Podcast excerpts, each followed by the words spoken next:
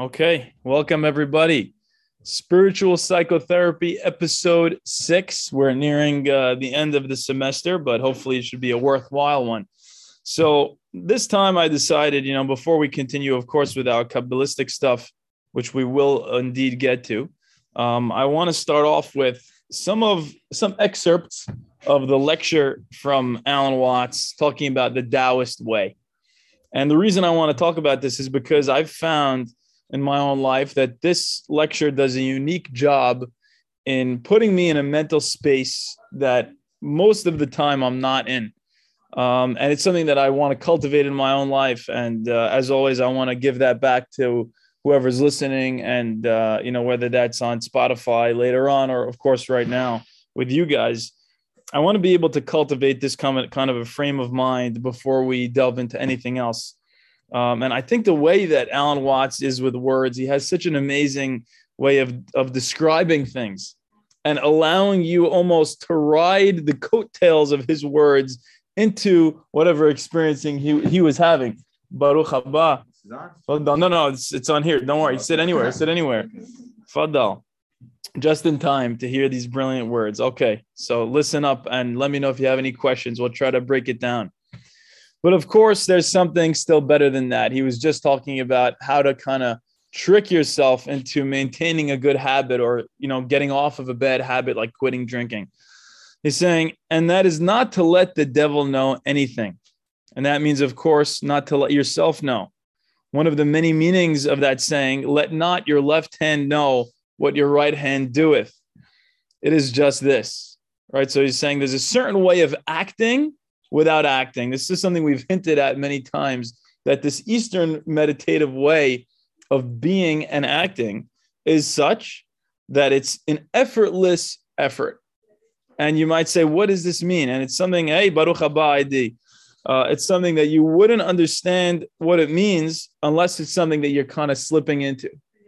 How do you act without acting and without effort? Yeah. Who, who, uh... So this is from Alan Watts. It's a he's an Eastern philosophical uh, minded guy who was raised in the West, but studied a lot of Eastern philosophy and brought it to the West. So he's a Western guy. Um, and that was why in the Zen discipline, the great deal of it centers around acting without premeditation. I love this because we all know that state of flow or that state of fun when we're playing a sport and we feel that way. As those of you know who read Herrigel's book, Zen in the Art of Archery, it was necessary to release the bowstring without first saying now. There's a certain way of, of acting, he's saying, where you're not constantly planning the next thing, you're just acting naturally without self consciousness. This is a flow state. This is a state that is enlightenment in a way, kind of enlightenment in a bottle. Uh, there's a wonderful story you may have also read by a German writer, von Kleist. This is one of my favorites about a boxing match with a bear. The man can never defeat this bear because the bear always knows his plans in advance and is ready to deal with any situation. The only way to get through to the bear would be to hit the bear without having first intended to do so. So this guy is fighting a bear. Of course, what is this almost like a mashal of? Almost like the fight that we're having with our own ego. The feeling that our ego has with itself of I must overcome myself. Trying to raise yourself up by your own bootstraps, which, as we said, is the equivalent of trying to take, take off in an airplane by pulling up on your seat. That's not going to make you take off any more quickly. Um, so basically, he's saying you have to hit the bear without first intending to do so, because intending to do so already alerts the bear that you're about to try to hurt him or try to overcome him. Uh, that would catch him, he says. And so, this is one of the great, great problems in the spiritual life, or whatever you want to call it, is to be able to have intention and act simultaneously. By this means, you escape karma and you escape the devil. He's using specific language that religious people might understand. Um, but the point is still there that there's a way of acting where you don't have to announce it to yourself. It's just acting. And like we said last week, uh, you know, the, the student comes up to his guru. He says, What is the fundamental principle of this Buddhism? And he says, Did you eat breakfast this morning? He says, Yes. He says, Did you wash your bowls? He says, No, I didn't wash my bowls. And then he says, So go wash your bowls. And that's it's it's as simple as that. You know, it's it's just acting without thinking about a million things in the process. Continuing on. But of course, there's something still better than that, and that is not to let the devil know anything. Oh, sorry, we read that already. Um, okay, I put that that twice. So you might say that the Taoist is exemplary in this respect, that this is getting free from karma without making any previous announcement. Of simply supposing we have a train and we want to unload the train of its freight cars. You can go to the back end and you can unload them one by one and shunt them into the siding but the simplest of all ways of unloading is to uncouple between the engine and the first car. And that gets rid of the whole bunch at once. It's one of my favorite analogies that I've ever read with regards to overcoming karma, quote unquote. We're stuck as human beings in time. Of course, we're stuck in time. But as my rabbi kind of told me the last time I was in Israel with him, we had a very deep discussion about beliefs. And he told me something pretty profound. He said, Time itself is a belief. In any given moment, we have the ability to stop believing in time. Right now, you have the ability to simply uncouple this moment from all other moments. And instead of having to use some type of righteousness or some type of morality to earn this, which of course you see where I'm going. That's ego trying to earn it to finally be worthy of it. That's all ego, which is not to put down the ego, but it's telling you that's not the direction that's going to let you overcome the ego, seemingly. Instead, use intelligence, use a skill.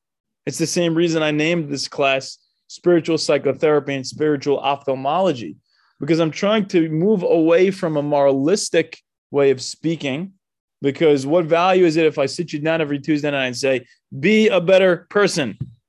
Then, you know, we have so many complications with that because so many of the world's evils have been done in the name of trying to make the world a better place. Basically, almost all of the evils, almost all. Some people are that malicious that they do it intentionally, but that's only hopefully not as much. But the point is to be able to uncouple this moment from other moments is a very unique skill. Uh, he says, and it is in that sort of way you see that the Taoist gets rid of karma without challenging it. And so it has the reputation you see of being the easy way. One of my favorite things. What this means is, you know, this is not some magical cure for the rest of time and you're going to live happily ever after. It's simply saying, whenever you remember to do so, uncouple this moment from other moments. Do it immediately do it without thinking. Do it with like the guy releasing the bowstring without first saying now. At, at which particular moment? No, this when, one. When you're doing what? Whenever. Whenever. That's the point. Is it doesn't have to be any particular time. But we're always thinking ahead, thinking what we're going to have with the results, trying to think of the results before we do something. Yeah. In order to make sure the result is good. Yeah, we are. We are always You doing do that. Just things now, okay. No, no, I think what he's saying is you can think ahead, you know, by all means, but when you're doing the first thing, just do that. Don't worry about anything Yeah. else. Just do that. And part of it is is kind of it is a leap of faith. It's a leap of faith into saying that I'm I don't have full control over the outcome of this, and yet I'm still just uh, acting. Get married and then worry about it later. Yeah, I mean, so this I hear your point, and I think it doesn't mean to act rashly, but it means that whatever you're doing, try to do it without caring too much about the consequences of it. And that doesn't mean that you should go and you know burn down the world and justify tremendous acts of evil that you're doing knowingly because you're just saying, "Oh well, I was acting without thinking, or I was acting because I know that I'm a part of God and God can do no wrong, and my will is God's will." That's a psychotic way of thinking. But if you're able to perfect this as an art, you know, you don't have to do it with tremendous decisions. Start off slow, start off with little things, start off with the way I'm painting, when I'm playing sports, things that are not going to make or break me like tremendous life decisions. but that's a very good point. So, Any other questions? Yeah, just a comment. please. When I was taking jujitsu a couple years ago. Yeah. There's a point where when you're rolling, when you're grappling with your opponent, where you have like you can go be in a flow state. You know, where you and him are both not trying to kill each other, but you're working, you're doing different moves, but you're not even thinking, you're just going into different things. hmm I love that. So you're not worrying about the outcome of, of doing this choke or doing Mm. this, this thing. You're just going for it. It's amazing. I've been doing the jujitsu stuff also. I've been, oh, you know, a couple nights a week, maybe two, three, and it's it's along with kickboxing, it allows me to do in a physical way what I'm always trying to do through just mentally through meditation. And it when someone's punching you in the face, it kind of forces you not to think. That's the beauty of it. Is it brings you to the present moment where it's not, oh, let me move out of the way. It's my my mind didn't even play anything into this. It's just my body acted without thinking. It's instinct. So we have the famous story in the beginning of uh, Jonathan Haidt's book. He quotes that he was riding on horseback, um, and he was riding on a cliff edge, maybe in some foreign country, I think. And uh, all of a sudden, the, the horse is galloping, galloping, galloping, and he sees that if the if the horse keeps galloping this way, he's going to fall off the cliff. And he's about to, you know, start going crazy and pulling himself in one direction. Before he could even do that, the horse immediately steps to the left and just continues on its way around the mountain. And it's he compares this to the human brain, where you have the rider and the horse. The cerebral cortex is like the the self consciousness that we have, or the the ego that we have, and uh, the reptilian brain is like the horse. It's like this instinctual part of ourselves that's already acting without thinking, without premeditating everything. And uh, Alan Watts has often said that the, the human brain is an organ like any other, where maybe we could utilize this organ the same way we utilize others. And then we could notice when it's going, you know, above its pay grade and acting too much. Because most of the time, we don't need to be analyzing everything. We just need to be with what is. Okay, great. Yeah, sorry. please. Um, I wanted to ask, is this the id in psych- psychology or psych- yeah, psych- Psychiatry, psychology. Yeah. Yeah, because um, just this past Shabbos, I was at a friend's house. She has a few children, you know, and she has a two and a half year old who I saw the id. The, the girl took off her Mm, clothes, Yeah. ate from everybody's food, and just was running around doing whatever. So isn't that the um, just going by instinct and doing without thinking, perhaps? in a lot of ways it can be but i think in a lot of ways that's not just it is a lot of id but i think there's a balance that can be struck when you're an adult practicing this. You know i don't have the answers. You're right. For for somebody that that could be mentally ill or definitely a child you know children are going to do as they do. Um, but i could say the same thing about the parent. The way they responded is also part of the Tao. It's also part of just their natural instinct which is to tell the kid, you know, like this is we have certain ways of living and certain ways of balancing and respecting. But I think you're right. There there is an element of id to this that should be embraced, but it, you don't have to take it too far. You know, that's that's what I would say. Yeah, Mickey. Um, so it sounds like uh, somewhat contradictory. So like, I don't know what, what you think about this, but um, it's emphasizing almost thoughtless. Don't think about it, just do it. Do it, you know, with with uh, do it instinctually almost. Mm-hmm. But then there's also a big emphasis on intention, right? Be mindful Mm, do it the way it was meant to be done, let's say. Um, but in a way, those are two. yeah, opposites, yeah. It's right? sorry. It's it's hard to sometimes balance that mindfulness and that intentionality, which is a thought, with the thoughtlessness. But I think the beauty is, yes, i- i- they, they can both coexist in a certain way. Um, and it's Let, me let me volunteer something. Uh, sure, yeah, it please. I would love don't to hear. know. Doctor. But I, I think you know I think people are taking it like literally um, and not like like in practice. When it comes time to make a decision, then you think you make a decision, right? I mean, I don't know whatever decision you might have. What do I take this route to work? Do I take that route to work? Should I uh, put on uh, I don't know you know green pants or blue pants? You want to make a decision to make a decision.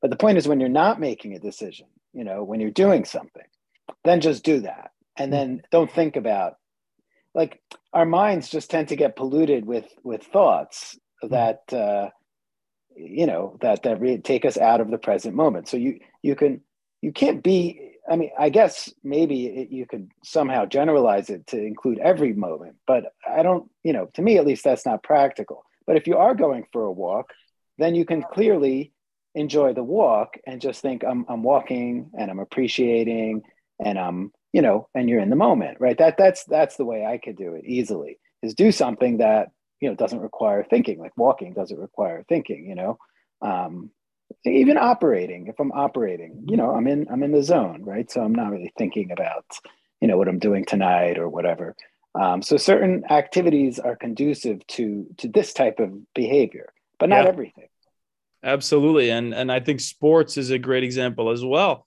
Because if you are thinking uh, about every shot and you're overthinking, you're probably going to hit it into the net, you know, when you're playing tennis. But if you're just acting on instinct, you're going to be much smarter of a player, in my experience, just personally.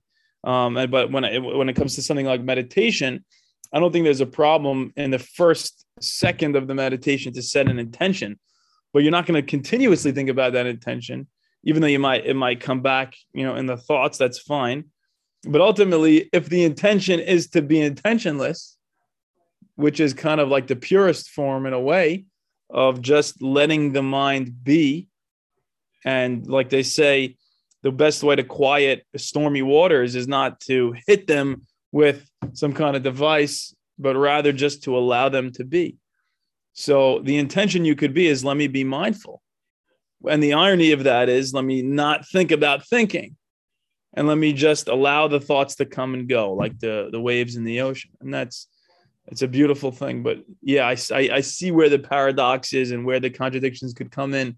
So notice those and let those go too. That's what I would say. Great, great points all around. Oh, ID, sorry, you're muted. Yes. Oh, ID, I think you're still muted. Let me see. There you go. Now we now I hear you. You hear me now? Yes. So I just wanted to bring up just on a personal experience. Like I've always looked at it like when I was a kid, I excelled at algebra, but I think I excelled because once I learned the the the the the, I'd say the formula, it was just an exercise for me. Mhm. And and and I think that like I compare it to Michael Jordan that every time he shot, he knows how to shoot. It was just an exercise for him. Yes. So a lot of times you learn things in life. It's just applying what you learn. You don't have to learn it again. You don't have to keep learning it and learning it. Once you learn the formula or the or or the recipe or or the drill, then it becomes like an exercise. That's Yeah. just my own take. It's always worked for me that way. That once I learn something, then I I, I could you know I could take off with it.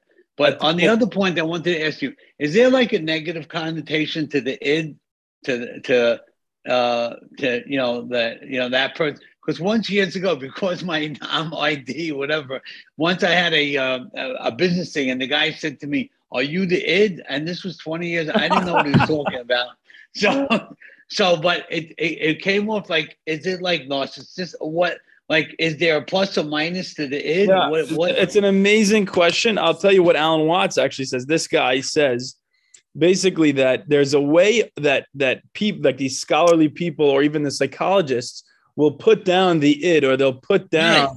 the idea of libido, which they they term as blind, lustful, Right. sensual energy. But the Right. point is, you realize that those are just judgments, and those Ah. are unnecessary judgments. And like the Torah says, that Hashem created us uh, that we should love Hashem bechol lebabecha. And why does Shem, why do we say that in Shema? You should love God with all your heart, but it repeats the bed lebabecha. I could have just said libecha. Why lebabecha with your yetzer atov and your yetzer hara? And they give a story in the Gemara where the rabbis prayed that there should be no more evil inclination, no more yetzer hara, and the chicken stopped laying eggs, and nobody went to work, and nobody was using that libido in the entire universe, and the world was going to smithereens, and the rabbis prayed that it should come back. Mhm. And the, the point being, it's like one of those funny kid stories, but the point is that it's it's a very deep message that we should be we shouldn't be quench qu- uh, sorry quashing this primal id libido energy, but maybe we should be channeling it in a certain way. And that doesn't mean to try to fit any, you know, uh, square pegs into any round holes. It just means to channel it in its natural way. And the funny thing about the Tao is that the question could be, how do you stay in line with the Tao?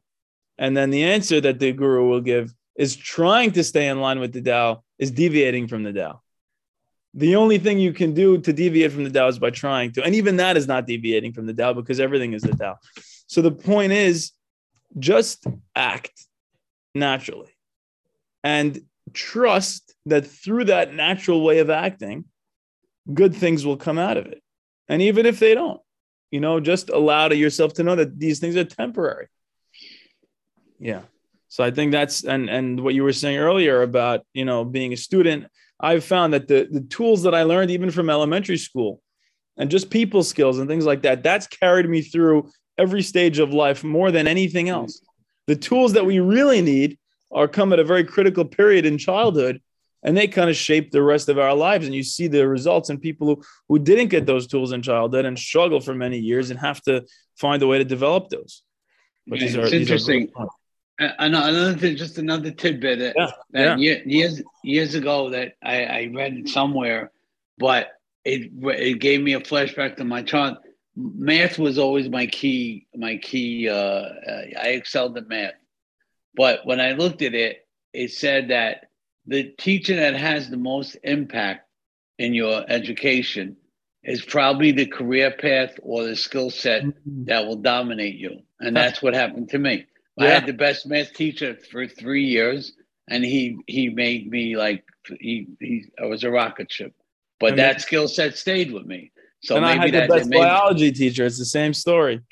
Oh, really? Wow, that's interesting. Great, and I love. That's when I wanted to be a doctor. That's when I. Just, oh wow, wow, yeah. wow. That's interesting. Yeah. I love it. Thank you, Idea. That's these are great points all around. You guys are awesome.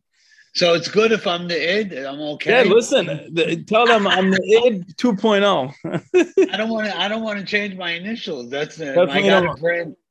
Idea, you're one of a kind. We never want you to change. I love it. I'm gonna. I'm gonna go with Sting says in in the Englishman in New York. Be yourself, no matter what they say. Amen. I love that. Idea, the best. Let's let's see what Alan Watts says. There are all kinds of yogas and ways for people who want to be difficult. And one of the great gambits of a man like Gurdjieff was to make it all seem as difficult as possible because that challenged the vanity of his students. So, what does this remind me of? This reminds me of all those meditative gurus and teachers who tell yeah, yeah, it's enlightenment. Oh, it's going to be really tough. It's going to be very difficult. You're going to have to overcome years. You're going to have to go on these silent retreats. You're going to have to spend 30 years figuring this out. And yeah, you're going to have to do all this crazy stuff. You know, and some people even, you know, they drink water in through their anus and they do crazy things. Who knows these crazy practices that, that went on for, for centuries, asceticism and all these things just to try to achieve this. But at the end of the day, it's really as simple as ABC one, two, three as just coming back to right now. It's as simple as that. And if you're able to, to overcome the need of your ego to feel like it did this tremendously amazing accomplishment, if you could let go of that need, maybe you won't have to drive yourself to do all these extreme things. If some teacher, some guru says, really, this isn't difficult at all, it's perfectly easy, some people will say, oh, he's not really the real thing. We want something tough and difficult. That's just how we are as humans, right? When we see somebody starts out giving you a discipline that's very, very weird and rigid, people think, now there is a thing, right? People get excited when you tell them something is really difficult. That man means business, we think, right? See? And so they flatter themselves by going to such a guy, and they're serious students, whereas the other people are only dabblers and so on, right? So he's showing you that even within the spiritual disciplines is so much of this ego game go- being played. All right, if you have to do it that way, that's the way you have to do it. All right, that's your your way. Faddal, by all means, go sit in yeshiva for 10 years, uh, go to the top of the mountain for 20 years if you really must. Otherwise, you could just live life as is and just be mindful with what's in your life right now. And that really no judgment either way. But the point is, don't feel self righteous, whatever you're doing. And that's the tough thing. Is because even me saying don't feel self righteous, I could get in my head and say, maybe I'm feeling self righteous about how I'm not being self righteous. And it never ends. And you could keep spiraling within this until you put it down, until you just put down those thoughts, because those will never stop uh, unless you just put them down. But the Taoist is the kind of person who shows you the shortcut and shows you how to do it by intelligence rather than effort, because that's what it is. This is one of my favorite ways of looking at it. It's intelligence, it's a skill. The same way you could perfect playing tennis is the same way that you could perfect being present with your thoughts and overcoming of the ego. It's the same type of skill. It just takes practice. Taoism is, in that sense, what everybody's looking for the easy way and the shortcut, using cleverness instead of muscle. So the question naturally arises isn't it cheating?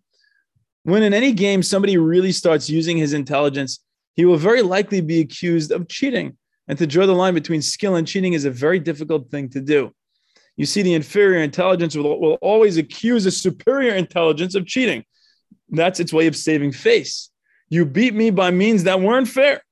We were originally having a contest to find out who had the strongest muscles. And you know, we were pushing against it like this, this, this. And this would prove who has the strongest muscles.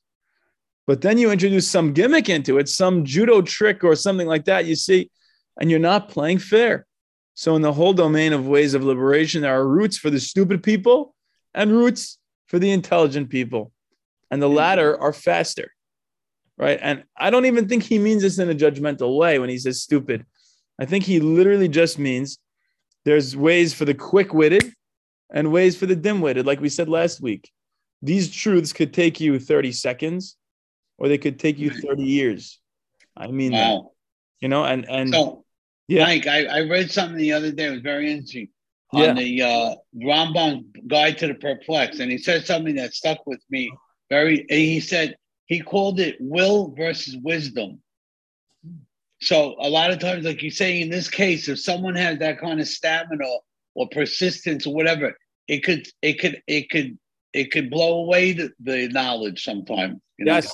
Yes. And the more you try, ironically, the, at, at, a certain point, maybe you should be trying, you know, when you're really young and you're st- first developing the skills, try away. That's great. Yeah. Keep trying. But at a certain point, you have to realize that more trying will get you nowhere. It's like hitting your head up against the wall over and over and over. Oh. But instead, there's another path towards what you're looking for. And that doesn't involve actual trying it, but involves more just being and and noticing and and breathing. But that's that's an amazing, that's a great point. Um, okay, so let's see. This was perfectly clearly explained by Huineng, the six patriarch of Zen in China, in his sutra where he says the difference between the gradual school is what we said. The difference between the gradual school and the sudden school is they both arrive at the same point, but the gradual is for slow-witted people and the sudden is for fast-witted people. Can you, in other words, find the way that sees into your own nature, that sees into the doubt immediately? And at the end of this morning's talk, I pointed out to you the immediate way, the way through now when you know that this moment is the Tao and this moment is considered by itself without past and without future eternal, neither coming into being or going out of being, there is nirvana. And there is a whole Chinese philosophy of time based on this. It hasn't, to my knowledge, been very much discussed by Taoist writers. It's been more discussed by Buddhist writers, but it's all based on the same thing. So, once again, at the very core of this idea is the idea of time that once you stop believing in the absolutism of time, once you stop continuing to connect moments, then you're starting to be able to kind of understand what's really going on here. Dogen, the great 13th century Japanese Zen Buddhist, studied in China, and he wrote a book called Shobogenzo. A roshi said to me in Japan, That's a terrible book because it tells you everything. It gives the whole secret away. Mm. Brilliant, right? If you try to speak it out and you try to say it, it gives the secret away. And the whole trick of the thing is that the magician who's trying to do this magic shouldn't reveal his tricks in a way, right? Because when you are revealing your tricks, you kind of ruin the magic. So the point of a lot of these techniques is the same way as a joke. You don't want the joke explained to you before you hear the joke. You just want the joke to be told to you so that you get it naturally. And that's the beauty of the joke. The same way with the Zen koan and the same way with a lot of these teachings. But in the course of this book, he says there is no such thing as a progression in time. The spring does not become the summer. There is first spring, and then there is summer. So, in the same way, you now do not become you later. This is T.S. Eliot's idea in the Four Quartets, where he says that the person who has settled down in the train to read the newspaper is not the same person who stepped onto the train from the platform. And therefore, also, you who sit here are not the same person who came in at the door. These states are separate, each in its own place. There was the coming in at the door person, but there's actually only the here and now sitting person. And the person sitting here and now is not the person who will die. Right? We've mentioned that before that the moment you die is its own moment. Yeah. So what, what do you take from this? What do I take from this? I think what I take from this is what he means by overcoming karma, which is whatever you feel like is some kind of difficulty that you need to overcome in your life, or some kind of journey that you're on, or some kind of I need to get this and then I'll be happy. In any given moment, that happiness is found right now. And that peace is found right now if you're only able to right now uncouple this moment. Like that first train in the whole group of freight trains right and and to me this is exactly that it's a way of stopping to try to earn something stopping to try to earn my own value if you want to go into psychology yes oh sorry Mike. yeah i so, did So, uh, so a big fan. My rest in peace. is, You know, the, the Wayne Dyer was my guy for thirty years, of course and and one of his key sayings was maybe relative to what you're saying. He said, "You'll see it when you believe it." Mm. That was that was his that was yeah. i love what he says when you change the way you look at things the things Oh, look forget at change. that's his that's his trademark. Yeah. That's one of my favorites. And that's exactly what we were talking about with regards to beliefs. That if you Right. change your beliefs, the, the, then, like, right, when you change the way you look at things, the things you look at actually change. So if I believe in free will, They don't Harambam even says this, it does nothing actually changes in the world, but in a way, I actually do have more free will because my experience is of more free will. If I believe in a God, then in a way, I think we've discussed this. If I believe in God, then I see God more in my life. And if I don't, I believe everything's meaningless, it'll be. And the point is, I think it's not necessarily more healthy or less healthy for people to either believe in God or not believe in God. We discussed the case of Kathy and the case of Theodore a few weeks ago, where there's certain types of people that their idea of God contributes to their pathology, versus other people, eh, their their their degree of atheism actually contributes to their healing. But what I what I'm trying to say is, at the end of the day, whatever it is, it's ineffable. You want to call it God, you want to call it the universe, you want to call whatever you want to call it, that's fine with me. As long as we both acknowledge the ineffability of it, the paradox of it, and the balanced way of living that could hopefully lead us to experiencing it. So, Yes, Um, comment mentioned it about the person who came through the door, not the person who sat down. exactly. What I took from that was completely not, it's completely different. Is that the idea that you're always growing, no matter where you started, no matter where you finish, you're never the same person. You you never, you were yesterday, you're not today. So I both totally agree and totally disagree at the same time. Why do I say that? I was just having this conversation with uh, somebody in psychology recently, and that is that on the one hand, growth is vital and beautiful and a huge part of life and the human condition, and a huge part of the entire goal of the whole universe. And Kabbalah is very big on that, and everything is headed in a certain direction. And Judaism was the first one to stop seeing time as cyclical, but to see time as linear. We were the inventors of history and we saw that time is headed in a certain way because progress exists 100% i agree And yet I totally disagree. Why? Because there's nowhere to go and nothing to be, and nothing more to get, and everything is already here. I don't understand that. So what I mean by that is whatever is here right now is already perfect. And this is all that there actually is. And there's nothing more to do Okay, so on the one hand. okay, no, no. So I, I agree with that, but. Do you But also do growth. You, do you see everything as perfect now? I, I think from a certain perspective, Do, do you see everything as perfect? yeah, I can see it all being part of a perfect. Uh, uh, No, no, no, I understand. My point is that when I say growth, I don't necessarily mean growth. I mean our perception of the world Hmm. is growing. Okay. While, while I see only like fifty percent of the world is perfect, let's say hmm tomorrow it'll be a little more. With with uh, all you- nothing changed, everything's perfect. hmm I can't perceive everything to be perfect. Mm.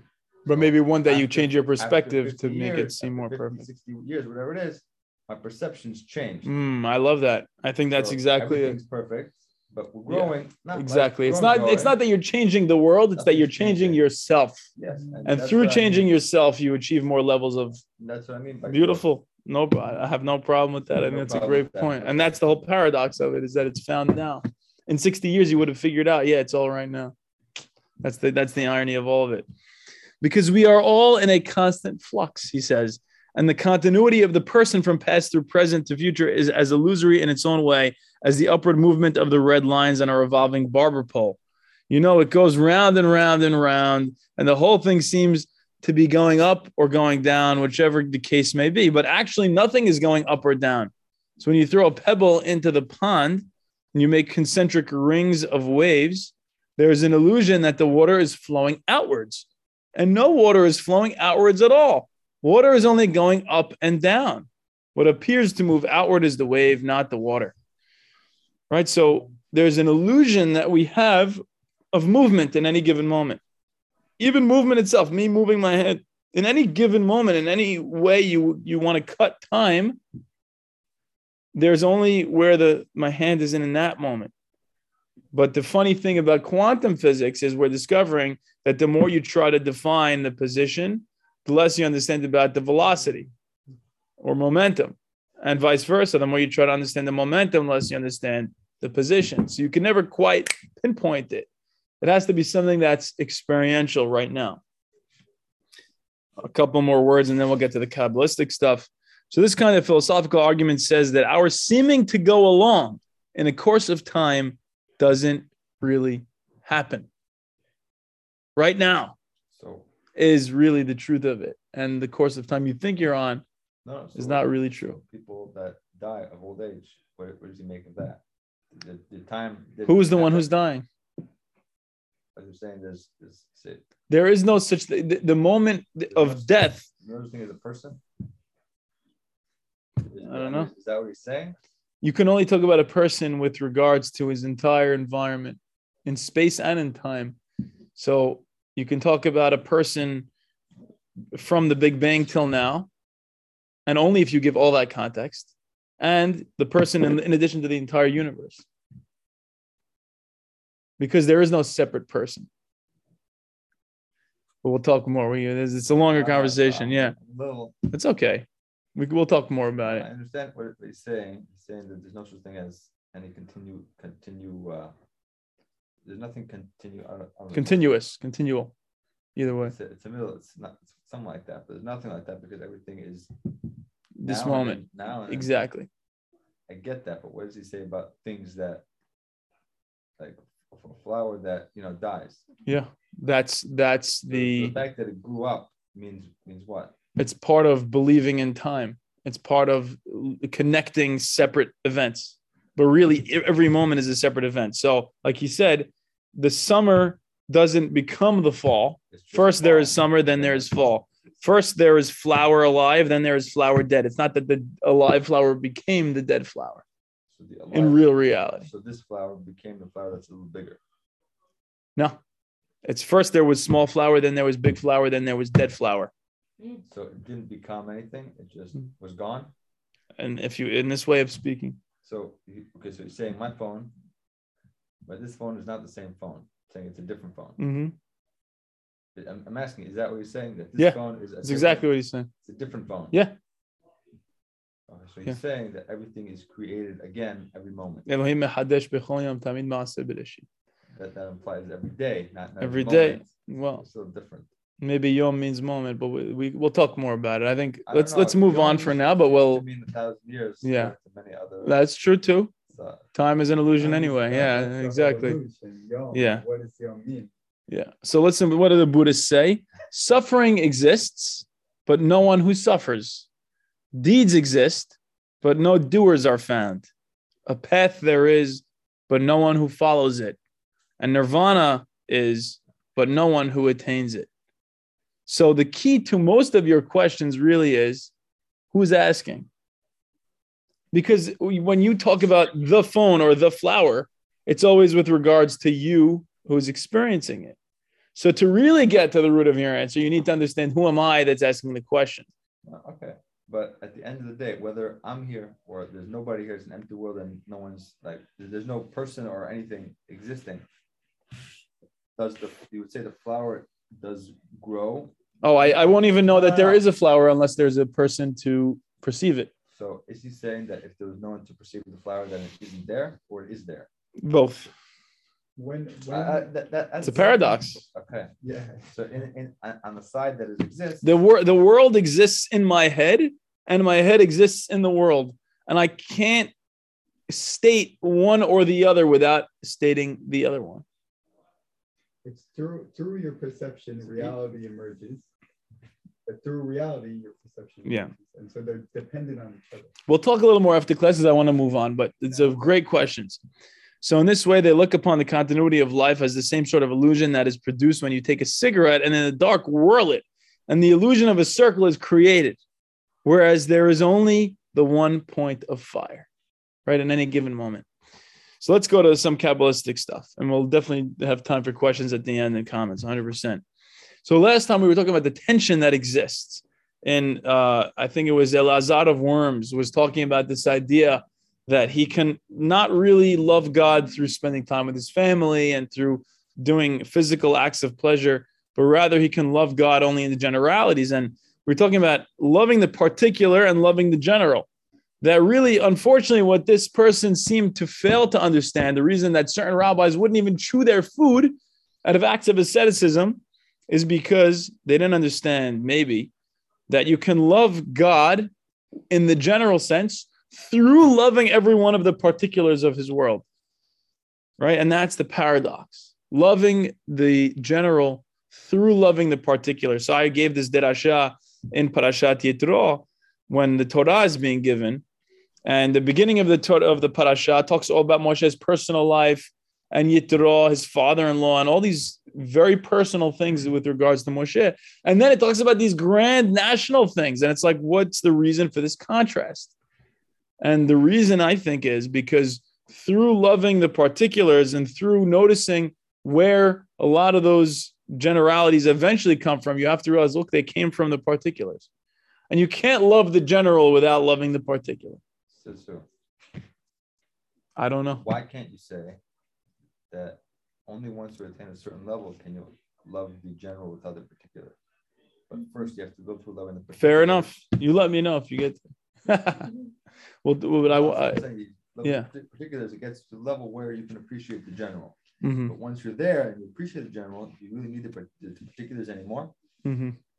Uh, Could be not. Could be not. You're right. I don't know. Maybe maybe Elazar something of like the Worms. Yeah, maybe he was on a different level. You're right. Could be. in the beginning, and he realized love God through all these small things, and he's like, I don't need all. Yeah, no, I'm not judging. I'm saying who up to each person on their own journey, 100%.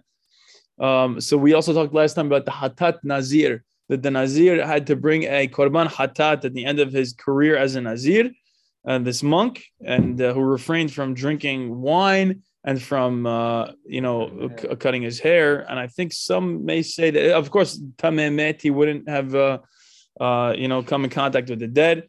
And the reason that some of the schools say that he uh, brings this this uh, sin offering is because he was is, is now ceasing from being on that high level of spirituality. But on the other hand, That's how it- the other school says no, he has he sinned by refraining from enjoying of this uh, God's world and by refraining from enjoying of the particulars of life. So that debate that we were just having exists within the idea of Nazir as well. The majority of Talmudic and later rabbis, of course, wow, Baruch the, the majority of Talmudic and later rabbis rejected asceticism and believed in celebrating physical existence as an opportunity to offer thanks to God. And that's an attitude of thankful acceptance. So today's Judaism, we know about the idea of enjoying food and drink, family and friends, especially during Shabbat and holidays. As it says in the Torah, "V'samachta bechol atob asher natan lecha v'halevi v'ager b'sharecha."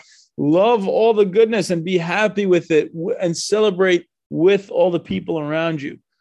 Don't close yourself off. Simha in the Torah is something that is the joy we share with others. There is also time for joy by ourselves at Bod and stuff like that, but the real ultimate joy happens as part of a group. So, mm-hmm. Exactly, exactly. Gratitude is shown to God by being mindful of the physical pleasures that we experience, respecting how our food died for us to live. Uh, sorry, died in order for us to live, right? And cooking it well so, so, this is something people often talk to me about when, with regards to vegetarianism. We have so many people who are so self-righteous about how vegan they are. And part of me is very admiring. That's great. Be vegan. Don't kill sentient animals. But at the end of the day, we're drawing these arbitrary distinctions between what we will kill and what we won't kill. Who's to say that a plant doesn't have some degree of feeling just because it's not the same as the feeling that you and I feel doesn't mean that it's not feeling anything at all. So the bottom line is you as a human being cannot live unless you are eating something that once lived and killing that thing in order to live. So get off your high horse. If you want to be vegan and that's then that brings you better, you know, closer to enlightenment, good for you. That's great. Kudos. Don't put everybody else down for not being vegan. You know, and I think that's the point is it's not supposed to be an opportunity for self-righteousness. It's just supposed to be something that makes you live a more meaningful and present life. So the ascetic practices could easily become also ends in and of themselves, by the way, that if you become so obsessed with these practices, they're going to overtake you. They're going to kind of take on a life of their own. And they're not going to be really a means of serving God. They're going to be very self serving uh, and this is the trap of pride that was inherent in asceticism. It's the same reason we mentioned last week. Harambam, Maimonides, talks about the idea of the golden mean, following the middle path that Aristotle first talked about. The reason that the Buddha developed his uh, type of meditation style and his entire uh, philosophy is very much the same thing that he saw that asceticism doesn't work. And he saw that indulging in all of this pleasure doesn't work. So he also developed the middle path. And this is something that is converging through many different traditions is the idea of being balanced in whatever we're doing. And some of us, because we were unbalanced at a certain point, we need to go to the other extreme. So if you were, you know, sleeping with hookers every night and getting drunk all day for 10 years, maybe you need to spend 10 years in yeshiva. I'm not taking that away from you. That's totally fine with me. I'm not doctor tell you what to do. I'm doctor. I'm here with you in whatever part of your process you're currently in. But at the is end there, of the day, is there, any, uh, is, yes. is, there any is there any way you should do that? Which is first?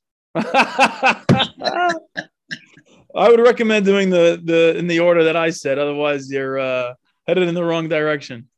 Unless you know, I'm not judging. You know, whatever floats your boat. But Mike, but Mikey, I thought that that, that middle of the road is is is is is history.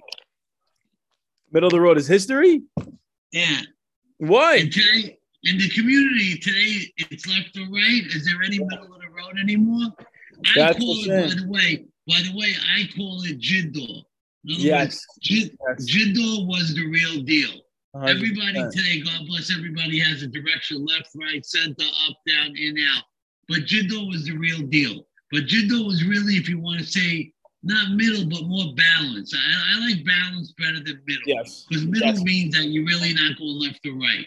But balance means that you're that you that you're touching all the bases to me. I couldn't agree more, and I think a big part of the the extremism that we're seeing religiously in the community today, politically in the world today, is very Right. much out of fear and divisiveness. And Right. That's when a great people- point. Yeah, when people are trying to set up walls around themselves, it's almost always out of fear. And and you know, it's okay to be afraid, but it takes a lot of courage and a lot of bravery to say, despite the fear, I'm not gonna allow myself to go too far to either extreme. I'm gonna try to really stay in line with being moderate despite the pressure to pull in one direction or the other Right. there's always going to be that tension. And everybody finds that balance for themselves, like you're saying. It's 100% right. Um, so, so there's always a trap of pride with asceticism. And even further than that, you have the bitterness to others that sometimes comes ab- about others who don't suffer as much as you do because you, you're maybe you're becoming morbid, depressed, physically ill, abusive of others. And of course, none of that is spiritual is conducive to the spiritual quest. And that's kind of a natural consequence when you deprive yourself of your human needs. Part of that process is going to result in a lot of these difficult emotions. So we know that in AA, it's amazing. Alcoholics Anonymous, people who used to have their life in absolute smithereens, everything was chaos. And then they're discovering this higher power, they're discovering the healing process, they're quitting from alcohol. And they, they talk about a trap not to fall into in the big book of AA. And they say, don't now look at the world and say, ah, I figured it out, and I'm going to tell all you fools what I just learned. And then I'm going to tell all you what you're doing wrong because it's so common among Baalei Teshuvah, among people who are returning to a more stable lifestyle, that they now think that they could go around telling everybody how to be because they themselves didn't know how to be balanced until now. And they're assuming that they have God's gift to the world. But really, that's nothing more than just uh, hopeful ignorance and uh, a lot of ego. And that's okay. It's part of the healing process to feel so excited about what you got, but don't impose that on other people. Um, we love to quote this pasuk from Tehillim that Hashem is ote or kasama. Hashem stretches out the light like it's a garment. So it's this idea of seeing the physical world as a veil covering all of the divine light, sparks hidden within the kilipot, within the, the, the shells. And there, there's this idea within Kabbalah that human sin strengthens the kilipot. And again, this is all with regards to the first view we were talking about before, which is that the world is headed in a certain positive direction of progress. So within that framework of thinking, there exists sin and mitzvah and good deed. And when you do something that's bringing the world further away from that end goal, that's strengthening the kilipot, the husks. And human redemptive deeds serve to weaken the husks and facilitate elevation of and liberation of the sparks to reunite with the source, which is God. And that's Rabbi Sacks's uh, inspiration for the idea called to heal a fractured world. That the world today is very much fractured, and that humans are all part of this collective psychosis. And this collective psychosis that humans are part of is buying into an egoistic framework, a way of thinking about ourselves as fundamentally separate from the world. And in a way, the world is sick and we are sick, and we all need healing. Um, and that's why Kabbalah is such a beautiful way of thinking about this healing process. Even basic acts like eating and drinking, the Kabbalists saw as liberating divine sparks. And you're elevating the physical to the spiritual. We all know the difference, right, between physicality that's devoid of spirituality and physicality that's imbued with spirituality. So we know the difference between eating a very quick meal you know, and and not really being mindful versus eating around a Friday night dinner table where it just feels different with your family around and and everyone's speaking divrei Torah and words of wisdom. And there's a certain way of of tapping into that physicality being uplifted to the spiritual. And it's all frame of mind. It's all mindset to have. Um Hasidut taught very beautifully that certain sparks could only be liberated by, by, particular individuals as they and they alone possess a special relationship with the soul of another individual who might be somehow involved with those sparks. So, if practiced humbly, this notion can fully express love of the particular, right? If you do this humbly, if you don't get too high on your high horse, like, look at me, how many sparks I'm liberating, and I liberated more sparks than you. If you put all that down, you say, God is weaving together this epic story of I had to be the one to liberate these particular sparks, and you had to be the one to liberate those particular sparks. At the end of the day, we're all one. But in the particulars that we are, we can express love to each other and to the to the sparks that God left hidden within this world. And which and all this comes down to mean that you're a unique individual on a unique mission that only you can fulfill. And that adds a really an, an aura of of really beauty and and really deep feeling to whatever we're doing. So, point Sure. On the elevating the, the physical to the spiritual, I was told, I think my father told me, I, I don't know where this is, but Mhm. If I wanted to elevate my sushi tonight, all I had to do was to think about I'm eating this so that I can come and I can learn. Mm. This way I'm eating it so I can learn. Therefore, this is now mitzvah to eat this. You can do that before you go to sleep. I'm doing it so I can get up for shachar. For everything you do in the day.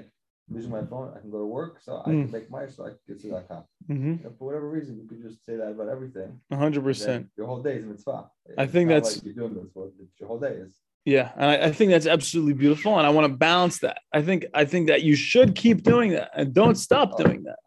I, I, try. Yeah, and whenever I'm you not- can. Like, But at the same time, don't let it get too far no, because if you take it too far, you're thinking too much about the thing instead of just being with the thing.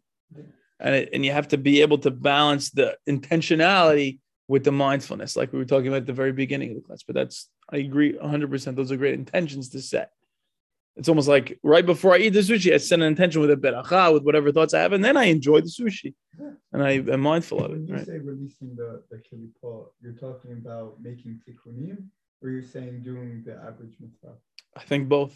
I think even just doing the average mitzvah or even uh, eating removes, they say, the, the sparks from the kilipot, right? So we'll, we'll and we'll see a little bit more about that in a second. Just an amazing story I heard. There was like a man that was sent by his rabbi, I think maybe even the Baal Shem Tov in the hundreds of years ago, to go all the way across Europe to go do some kind of business deal or to really to deliver a letter of some sort. And the man goes and he delivers the letter and he comes back to his Rebbe months later. And he says, Rabbi, what was in the letter? He says, Oh, it was just, you know, a couple of words of chizuk. He's like, and he didn't really understand what he's like, Oh, by the way, did, did you uh, encounter a stream along the way? He says, Yeah. He's like, What did you do? He's like, I went, I drank some water from the stream, and I said, Shakon Abad Baro. I made the blessing.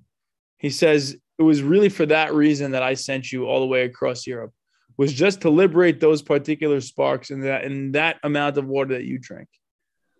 And and the you know what you could take this with a grain of salt if you want, but the point is it adds a level of real beauty that should, and if anything, force more mindfulness onto you.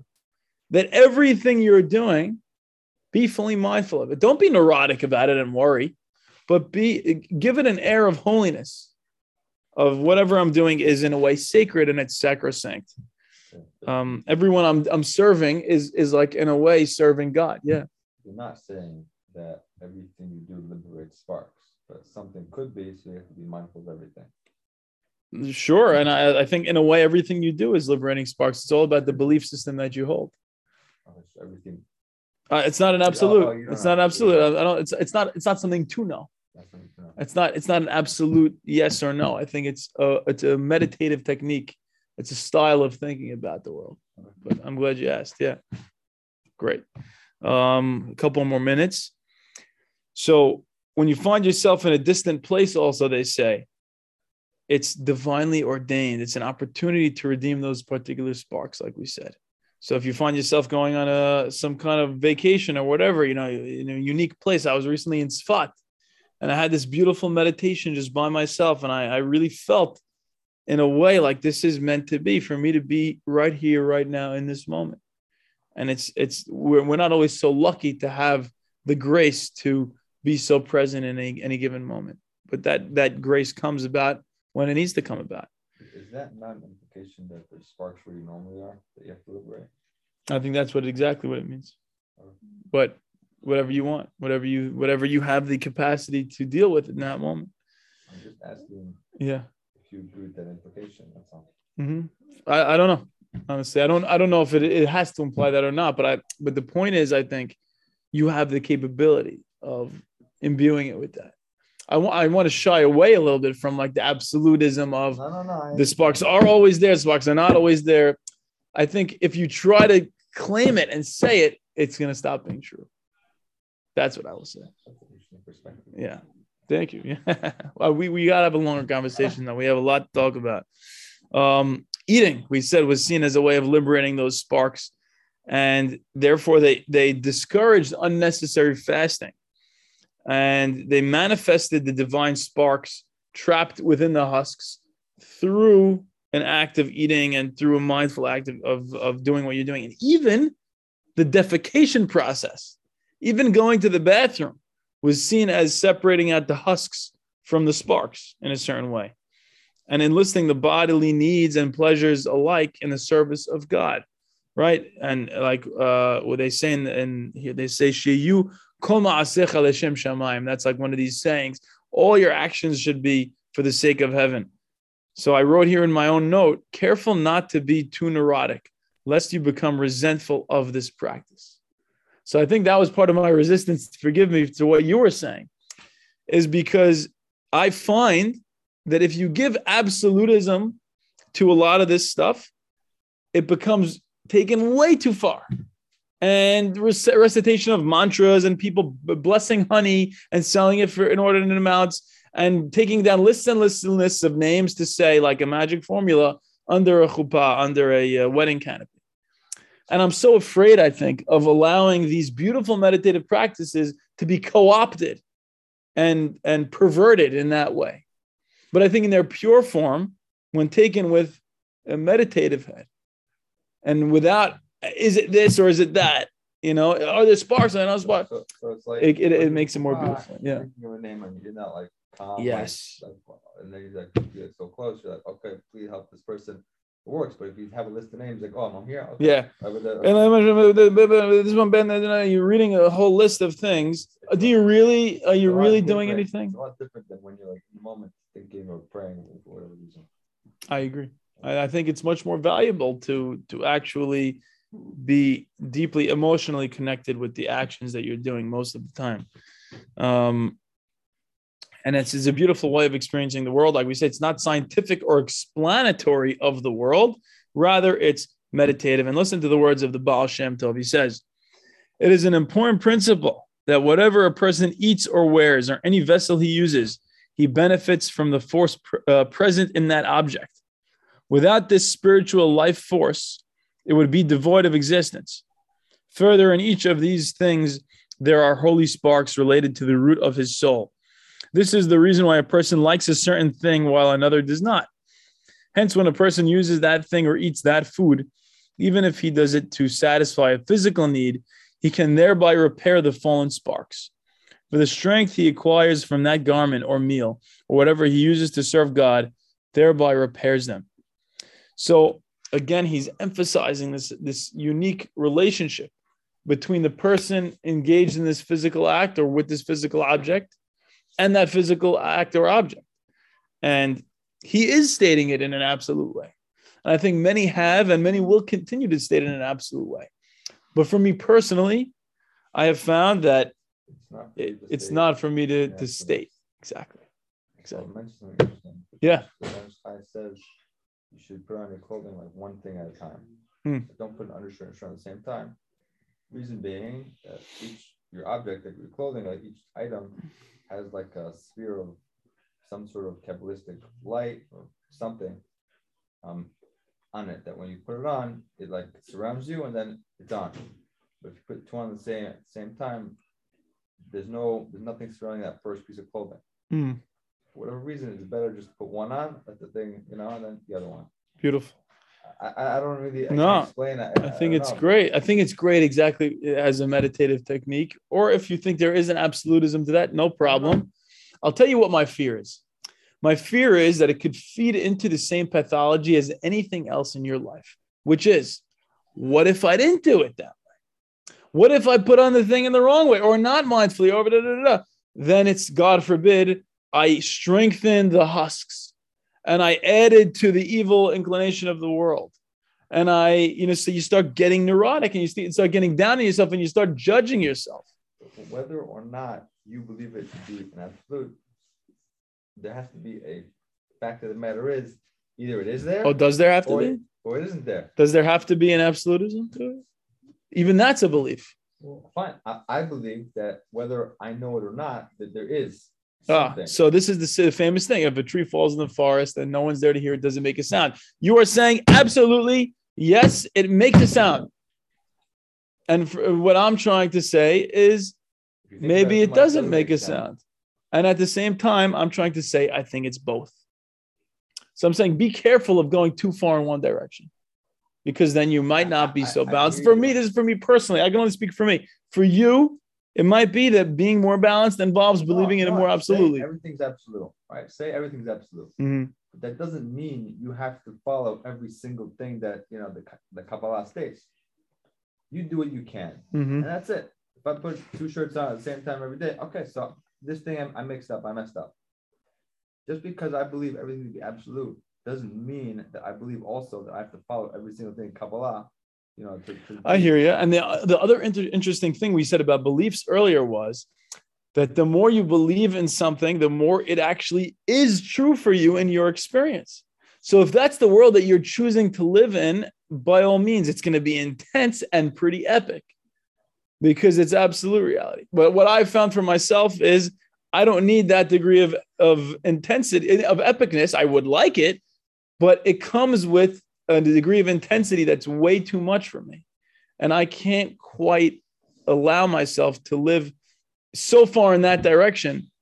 And I need to live also in the direction of it's all a tale told by an idiot, full of sound and fury, signifying nothing, as Shakespeare would say. And it's nothing special. It just is. And when I'm able to balance these two things, and I think that's the reason I, I bring in both the Eastern stuff and the Kabbalistic stuff in every class, is because I've found that if I only do the Kabbalistic stuff, I'm very unbalanced. And that might not be the case for you. And that's up to you to find.